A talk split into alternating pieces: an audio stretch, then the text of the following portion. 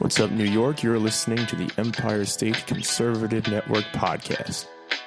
Hello, everybody. Welcome to the Empire State Network Conservative Podcast. This is Pete, and this is where you come if you are a New Yorker who is conservative, who wants a conservative spin on news, both local, statewide, and federal news. So, oftentimes, I've done this show with Evan a handful of times so far, and we've, we've had some great shows and we've had some great feedback already off of the shows. We were supposed to record yesterday, but unfortunately, his stepdad had taken a turn for the worse. Uh, stepdad Bob passed away this morning. Today is Wednesday, November 21st, the day before Thanksgiving, uh, losing his battle to pancreatic cancer. It's a very somber day uh, for us all. Empire State Conservative Network. I've known Evan for more than two thirds of my life, and I knew his stepdad pretty well. And it's a tough day, but we got to keep moving forward. And uh, if you can, in the comments below, please leave any well wishes. Obviously, he gave me permission to discuss what was going on, but that's why in the last couple of weeks we had a few last minute cancellations for shows that we were going to be bringing to you. So, to start off, I wanted to touch on a local story by me, uh, and that's in the village of Babylon here on Long Island. Now, a man built a treehouse in his yard in the town of Babylon. Why? Well, A, he has kids, kids like tree houses, but more importantly, B, he was finding hypodermic needles in his yard. So uh, he mustn't have lived in a very nice area. There must have been junkies getting into his yard at night, and I'm sure he didn't want to risk his kid getting pricked by a used hypodermic needle that was used to shoot up drugs in a hobo or a drug addict or God knows what. So he had pretty good reason to want to do it. Now, the problem is he's gone to court not once, not twice, but four times Four times this guy has had to go to court against the town, and each time the town has ruled against the father. Now, according to the Village of Babylon's legislation regarding property, he doesn't have to pay property tax, he doesn't have to get permits, he doesn't have to do anything that doesn't like this on his property unless it's 90 square feet. A treehouse that he built is not 90 square feet, despite that the town still wants him to take it down, at least until they can get the necessary permits, which we all know how slowly a lot of these towns move in terms of granting permits.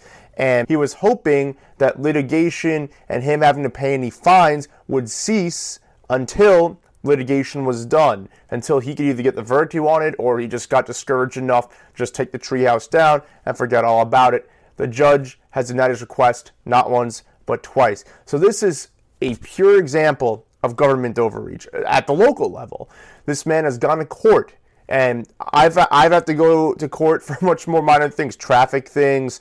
Uh, once for a copyright infringement when I was much younger, and I just started working online, and it, it's really expensive to hire a lawyer to defend you, even if you're hiring someone you know, whether it's a friend, a family, someone who's recommended to you, who's giving you a good deal it still costs a lot of money to go to court. There's a lot of forms, a lot of process, a lot of procedure that goes into it, and money's involved throughout all of it.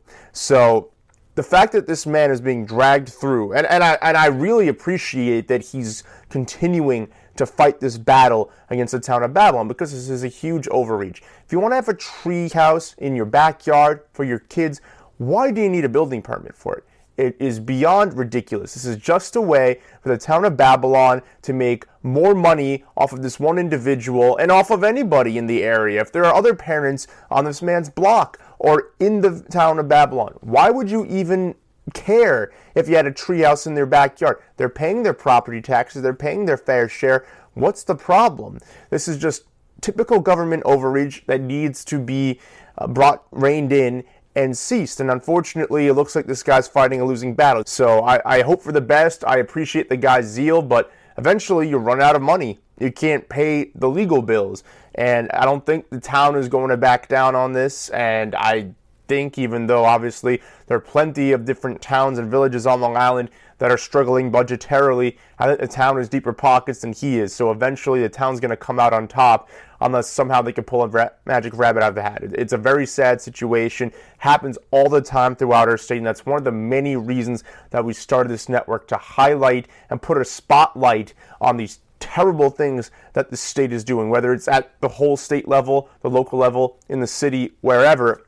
and bring that to you. So that was that was a story that came across my desk earlier this morning that I was really not happy with. Just typical government overreach. You own a property, you have a backyard, you have a valid reason to do it. You don't want your kids running around hypodermic needles and God knows what else is in your backyard because what people are trying to give a little safety net to your kids so you know he or she or they, however many people there are, can enjoy their lives and not have to worry about that type of stuff, but instead this guy's, I'm sure, reached into his pocket quite a bit to try and offset the cost of going to court against the town that seems fully intent on continuing to restrict his property rights and to take more and more of his hard-earned money. So I wanted to point that out. That was the number one thing, and I wanted to hear your thoughts in the comments below. So let me know what you think about the plight of this guy in Babylon. It's again a ridiculous situation that none of us who are property owners should have to go through.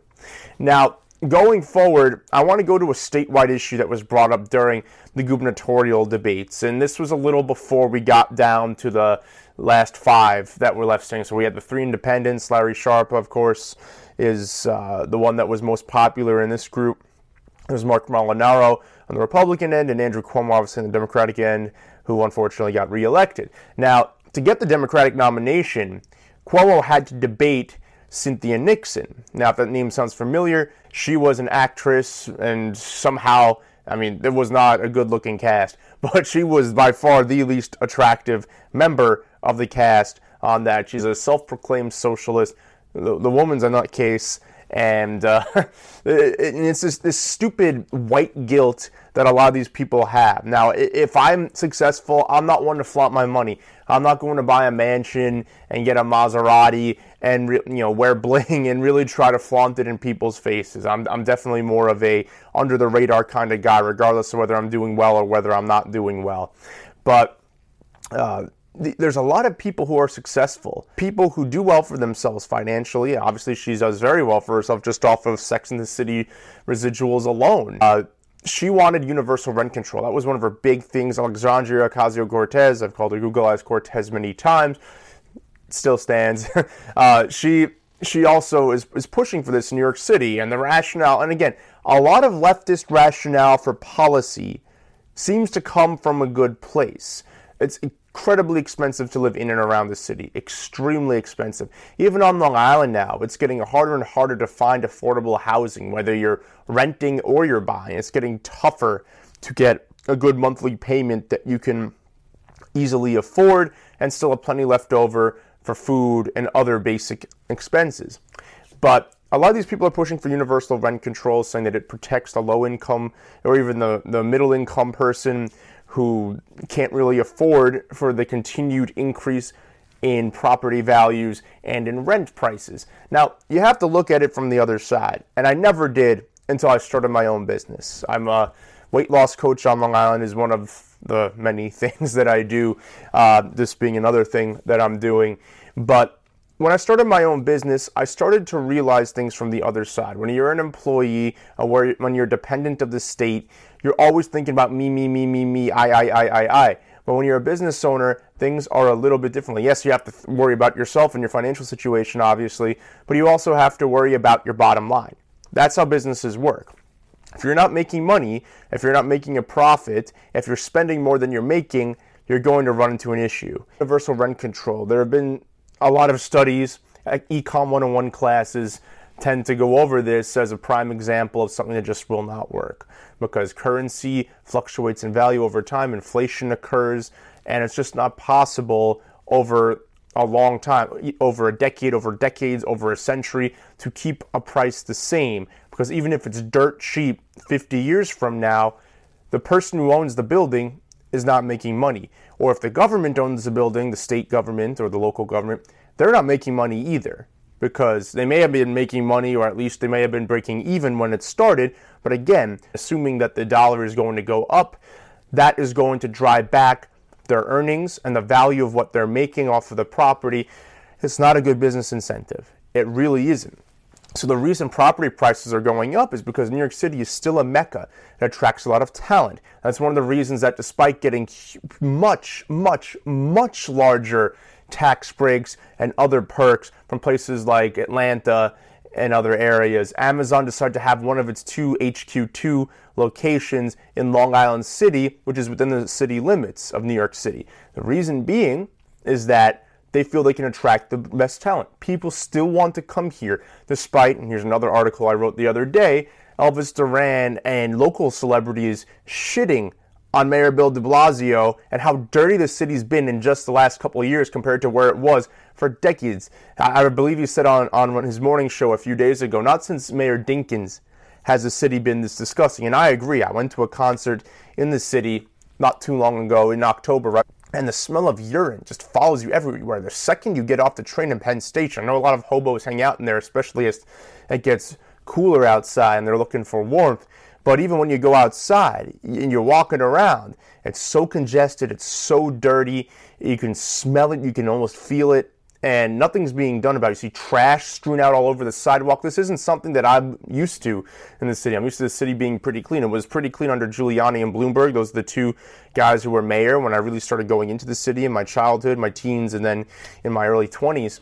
But uh, yeah, I mean, universal rent control is not going to work in the long run. It's a bad financial game. I understand it's supposed to help the low to middle income person, but it doesn't. There's actually a very specific study done by a group in San Francisco that went over this and showed yes, just like what they say in Econ 101, this is an experiment that will not work. Eventually, what owners of these properties are going to do is rather than being forced to only take in X amount of money per unit and to tear that down and they're going to build condos or other private residences for people who can't afford to live there, who can't afford the rent or mortgage increases or whatever the the, the cost may be.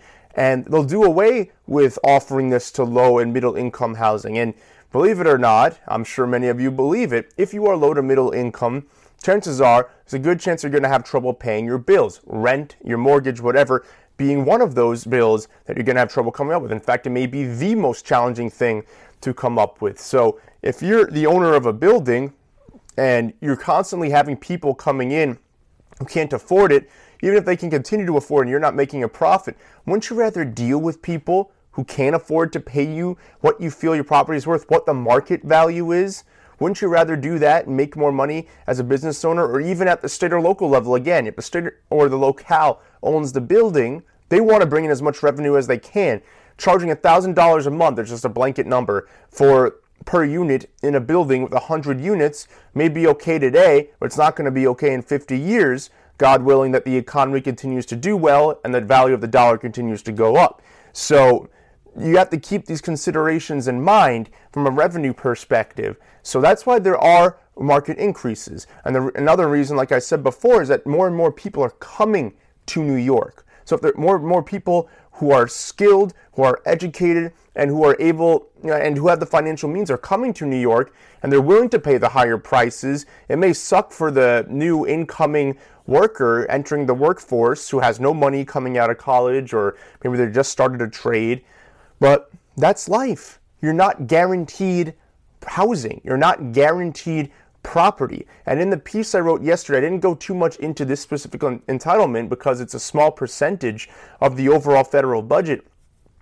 Entitlements make people entitled. And that's what a lot of leftists are. They're entitled. They feel that every basic necessity should be provided to you by the government. You have to be sucking on the government's teat. Evan said that the other day, and it's brilliant because it's true. The problem is that teat, while it may look appealing on the outside, is really not intrinsically uh, good. And when that bra comes off, it don't look as good as it looked in the bra. That bra did a nice cover up job on it. You don't want to be sucking on the government teat. You need to be incentivized to do better for yourself. If you want to live in an area or in a particular building and the rent is too high, maybe too high today, but you got to figure out how to make it worth your while tomorrow. Universal rent control is a bad idea for everyone involved. It leaves the people in the rent controlled living in the rent controlled spaces living in complacency, knowing that they can continue to do less and less and less and bring in less and less and less because the cost of living is going to go up in almost every other area, but the cost of living in that building is going to go down. So they don't they're not as incentivized to do better by themselves. And then again, for the business owner, the building owner, or for the state or the locale who may own the building, they want to generate as much revenue as they can. They can't do that if their hands are tied and they're charging the same rate month after month, year after year. On time, because of currency fluctuations and in terms of the value of the dollar, that ain't going to work. It's a terrible economic principle, and that is why we need to defeat the far left group coming to Washington. We're going to go into a new Minnesota congresswoman who about genital mutilation in a second. But let's get off that and let's get into something else. So, Betsy DeVos just made some um, amendments to Title IX. Now, Title IX is regulation to try and make equality apparent for men and women. And it originated in sport and then it just kind of cascaded into other areas of university life. And something that's been in the news a lot lately, it was in the news during the Brett Kavanaugh hearings, and you've heard some stories, is men being accused of rape because of either uh, because of a sexual experience, as let's just say the woman woke up the next morning, she was too drunk or high when she decided to sleep with the guy, and she regretted it. And then rather than having to deal with that and just knowing, okay, I can get that drunk or high again in a social situation or else this can happen again, she decides to accuse the guy of rape, even though at the time he may have been a little lit too, but it was perfectly consensual.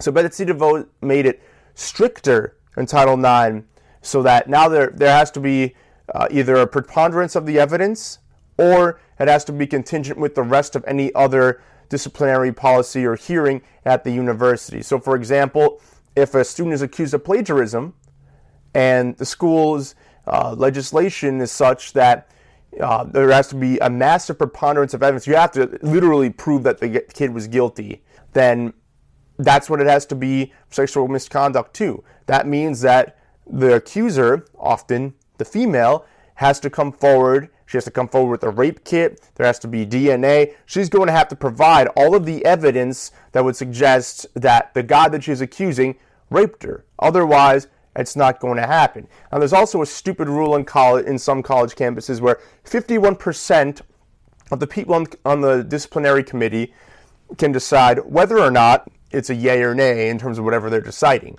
So in the case of the plagiarism, if the 51% of the body upholds that the student is guilty, then unfortunately the student's going to lose his or her scholarship and they're not going to be able to attend the university anymore, and that's that. That's on their record forever. Likewise, with these uh, alleged rape cases, if 51% of the body is convinced that the guy raped the girl, then unfortunately, disciplinary action from that point forward will be taken out. Um, there have to be more thorough investigations as well. There are people that are going nuts about this. I don't see what the problem is. Women's rights are important. I 100% agree with that, but you can't just believe all women because someone comes forward and says, I was raped by that guy who's in a prominent position right now. Well, I was raped by that guy because we had sex once when we were both drunk or high or both, and I made a bad decision and I regret it. And rather than having to just deal with the internal shame and consequences and make a change so that it doesn't happen again, I'm instead going to ruin this guy's life. What's the problem with that? If you're a mother or if you're a younger woman but you want to have kids one day and you have boys, think about a society where the mentality believe all women, believe all accusers reigns true.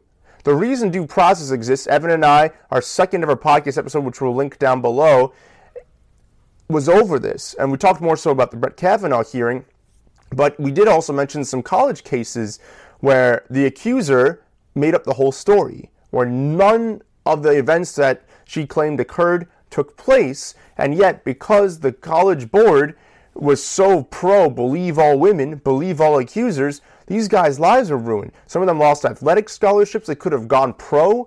Some of them couldn't find a job after college. They couldn't go to another college. Even when the, the, the retracted statements came out and were pulled back, like this is a problem.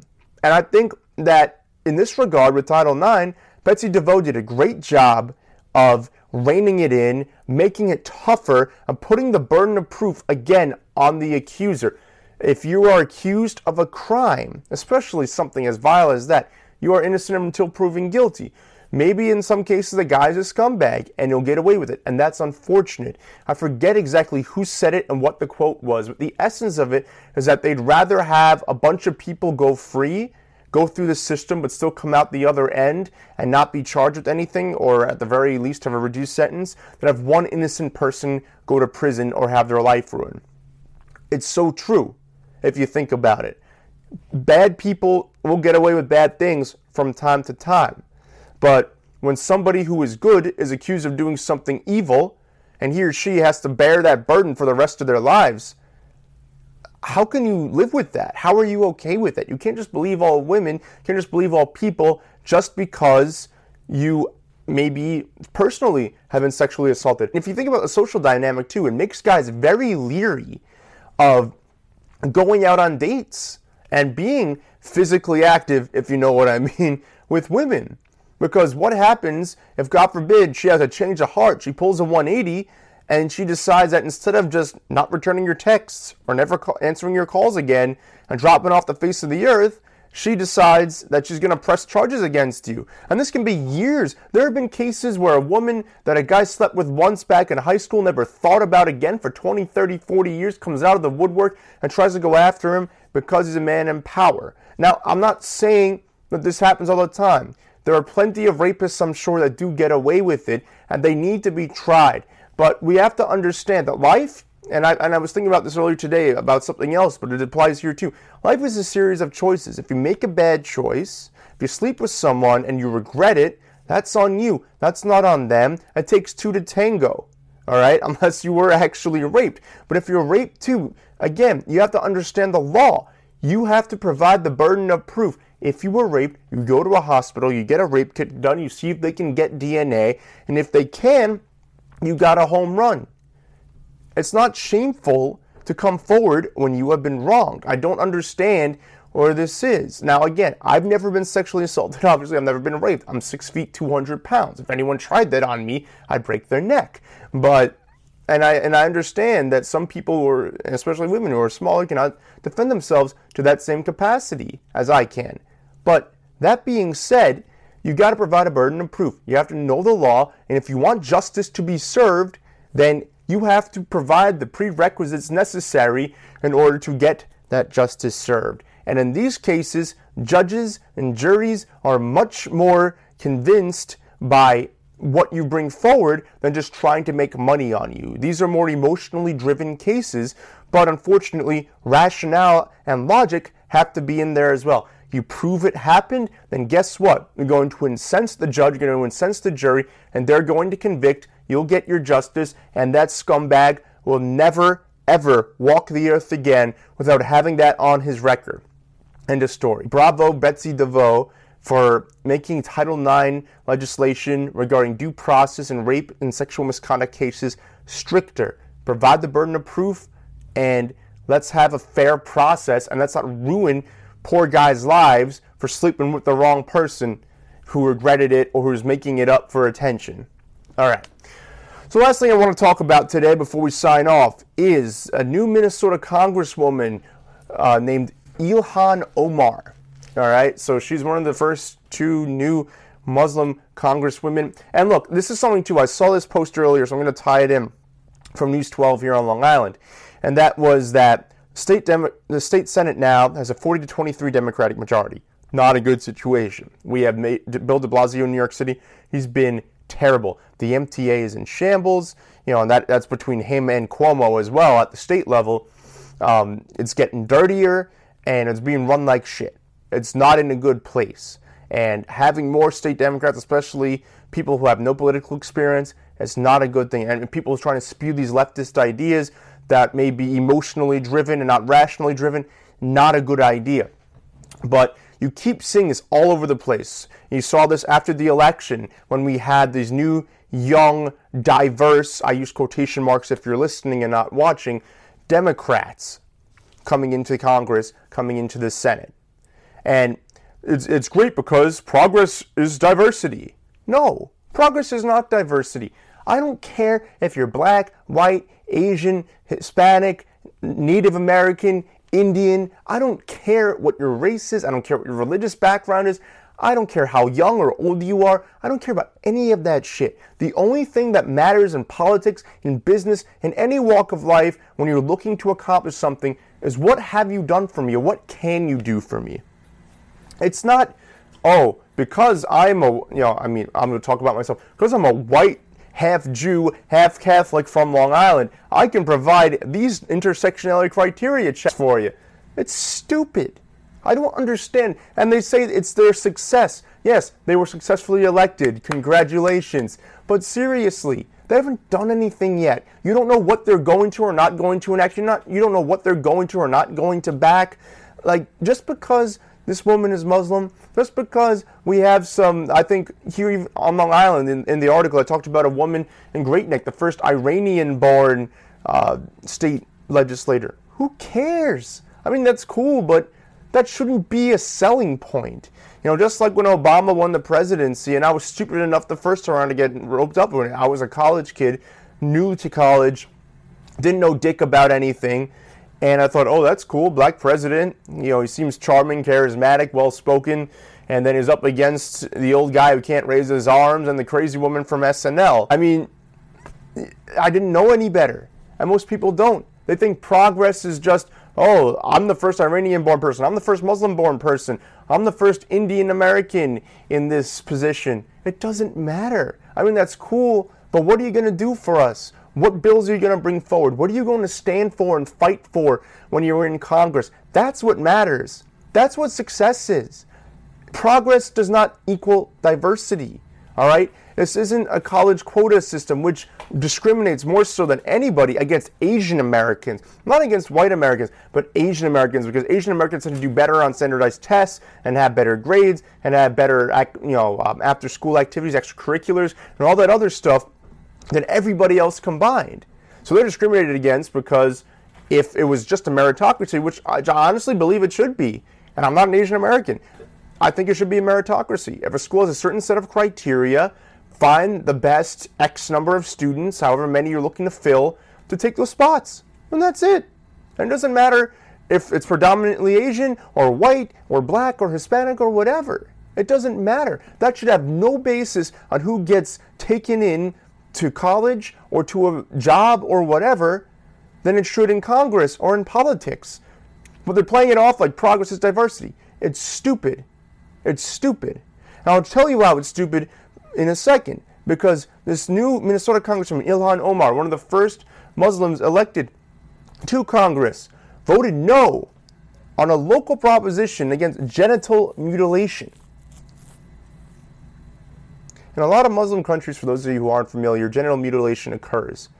And I don't really know why. I don't want to know why. I think things like that are gross and I don't want to think about them. But these are things that are happening here at home in the United States. These are things that can't happen here at home in the United States. Now, ultimately, she did vote for this bill so that it could go through. It didn't pass. I don't know how it didn't pass, but she did, she was initially against it. And her reasoning was we shouldn't just pass a bill because it has a flashy headlines and it's going to get us all this national attention. That, that has nothing to do with why they want to pass the bill. The reason you pass a bill like that is because poor children, poor female children, do not deserve to have their genitals mutilated by their parents or by their communities because they think either I don't know why they're doing it. I don't know if it's a religious act. I'll, I'll plead ignorance on this one. There's no reason to mutilate a child's genitals. There's no reason. You are a sick, twisted person. And that may be okay wherever they came from, that ain't okay here. That's a law that I think everybody on both sides of the aisle should get behind. This woman was very hesitant to get behind it. I think she realized, based on some of the backlash from some of the other people at the event where they were discussing the bill before voting on it, that she's going to get really bad press, and her chances of being elected are really going to be hurt if she votes against the bill. It was originally vo- announced that she voted against the bill, but now she voted for it. Apparently, it was not very reliable sources. So, this is not the sign of someone you want in Congress. Why? Because A, your belief system is fucked. I'm not talking about a religion. One of my best friends growing up was Muslim. I have no problem with Muslims. I really don't. I saw in the group a lot of people have issues with Muslims. I have an issue with radical Muslims, and it's the same thing that Obama said. They're not all bad. They really aren't all bad. There are bad apples in every bunch. And the reason they hate the West and everything is because we've taken over a lot of their countries to find these people hidden in hills and mountainsides and all that shit. And we've tried to institute democracy and republics in there. These people don't know that. Just because it works here doesn't mean it's going to work there. We have no business doing that. We don't. We really have no business doing that. They don't like us because of that. And then, unfortunately, some of the people who are you know, violently opposed to it use religious rhetoric to brainwash people to convince them to train, and they carry terrible things like 9 11 and other terrorist attacks we've seen. Luckily, the last attempt in New York City, the guy blew his cock off. Uh, he had a bomb strapped to him in Grand Central Station, and it didn't detonate properly, so it just kind of blew him up from the waist down, which was pretty funny. But um, getting back, this woman showed that A, her belief system is messed up because she couldn't get behind a bill like this. This is one of the few slam dunks in politics. There shouldn't be debate on this. And when it comes to treat to children, genital mutilation, it's one thing if you're an adult, you're a guy who thinks he's a girl or vice versa, and you want to do that. I don't think insurance should pay for it, state, federal, or otherwise. Uh, so I think you should have to pay out of pocket. When you're a child and your parents are deciding that, you should have protections under the law. I don't care what the religious connotations may or may not be. I don't care what the societal connotations from where parents are originally from may or may not be. That is not acceptable in this country. All right? You can't do that. You should not do that to any child for any reason.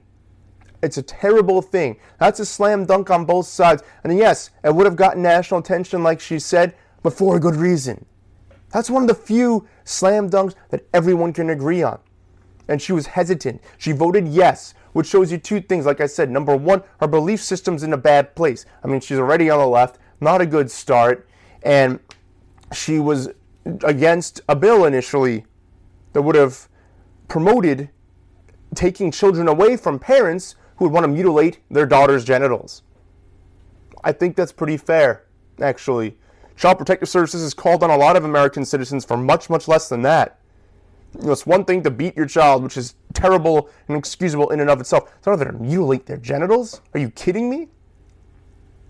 And you're hesitant to vote against that because of national headlines? Please. And then on top of that, too, she shows she has no spine because she didn't stand by her convictions and she voted the other way. Now, yes, if can people's minds be changed and opened up to ideas through dialogue, like what was going on when she initially issued her original intent? Sure, I guess so. I don't think that's what happened here. Doesn't sound like that's what happened here. Uh, I think there are a lot of people in Washington. This is just one example, but there are a lot of people in Washington who will say one thing and do another, and they'll be persuaded not by a rational argument most of the time, maybe by someone on the other side, but because they're worried about the PR fallout from their decision to vote for or against a certain bill. So it just goes to show you progress does not equal diversity. It does not. We don't live in a racist society. In fact, I'd venture to say this is the least racist society in the world. You hear about terrible things all the time, whether violent things like the shooting at the Pittsburgh synagogue about a month back, anti Semitic things going up. But police shootings on minorities, you hear about rare instances where the cop was in the wrong. In many cases, instead of going nuts right when it happens, if you sit back, let an investigation take place and look at the evidence, in many cases, it was warranted, or you could at least understand why the police officer decided to do what he or she did. And that's that. Just because you want diversity doesn't mean that progress is being made. I'd say progress is made when Washington decides to cut the federal budget, decides to cut back on entitlement programs, and we start to really do drain the swamp. We haven't done it. And it's unfortunate because we have a quote unquote Republican president in, in office. I don't believe he's actually a Republican. That's, that's for another time. Uh, I'm, I'm not a hater, but I'm not a lover either of the president. I'm willing to call him on his crap when there's crap to be had. The swamp has not been drained. It really hasn't. We've lost some pe- members of the swamp, replaced them with other members who may not be that same type of swamp monster. They're another type of swamp monster. They still dwell in the swamp. That's where they're from. That's what they want. There's no difference. We really do need to drain the swamp. And these people are a new type of swamp monster. They're coming in as ideologues who have no rationale or basis for the legislation they want to pass or they want to get rid of. They want to give free stuff to everybody, not understanding where's that money going to come from. We can't print more money, drive up inflation. Look at Venezuela, look at Spain, look at Greece. These are very common modern examples of what happens when you hyperinflate your currency. That's because you want more social welfare programs. Understand you want to take care of people. The government is terrible at everything. It really is. That's why the founders wanted it to be as limited as possible to protect our inalienable rights, among them life, liberty, and the pursuit of happiness. Keyword is pursuit. You're not guaranteed happiness. You're not guaranteed a roof over your head. You're not guaranteed a good paying job. You're not guaranteed health care. You're not guaranteed anything. The only thing you're guaranteed in this country is that you're free to make the choices necessary to succeed or not succeed. And Evan said that said it best on our last ep- episode, and this is what I'm going to say before we sign off. Exceptional people will find ways to excel in this country. It's the freest country in the world. It could get a lot freer. I, I, I'm with you on that one. But exceptional people in this country can still find ways to excel more so here than just about anywhere else in the world. And lazy people, they're not going to go anywhere. And the government, since the Social Security Act was signed in 1935, and up through that time, social welfare and entitlement programs have gone up and up and up and up and up, giving more and more and more and more to people without them having to do anything but be an American citizen. We made a group of entitled, complacent people. And we have to fix that. We have to fix our society. Again, I really encourage you to read my piece on this. I won't go into it too much here, but I feel like we have to get rid of a lot of entitlement programs. Not entirely, but we have to restrict them and access to them. It has to be for the neediest people. The elderly and the folks who paid into it for 30, 40, 50, 60 years while they were working, they can still get it. Social Security fund doesn't run out to 2036. Medicare is already screwed. we're, we're in trouble when it comes to national health care. And I understand that it's expensive and we kind of created a clusterfuck. But we can fix it. The market can always fix it. If they're finding people aren't buying health insurance and people are getting sick and dying, they'll lower prices. They'll find ways to still make money off of you, but also provide you the insurance that you need. It can work. It happens in other parts of the world. And when you look at socialized medicine and things like that, yeah, they're nice, but what does that mean? Higher taxes and longer wait times for a lot of things, including sometimes life saving surgeries and treatments. So, guys, I hope you enjoyed this. So, if you enjoyed this episode of the Empire State Conservative Network podcast, is our first one, so I'm glad that that's over. Um, first solo one, I should say. Then feel free to give us a five star review on iTunes and leave a review. We, we love to hear your feedback and we want to spread the word. Again, this is a place for New Yorkers who feel ostracized with their friends, their family, their coworkers because you think differently, because you're a conservative and we live in a blue state. And I know the blue is primarily in and around the city and Nassau County and some parts of Suffolk, like around where I live. But for the most part, this is a red state. And we can outvote the blue.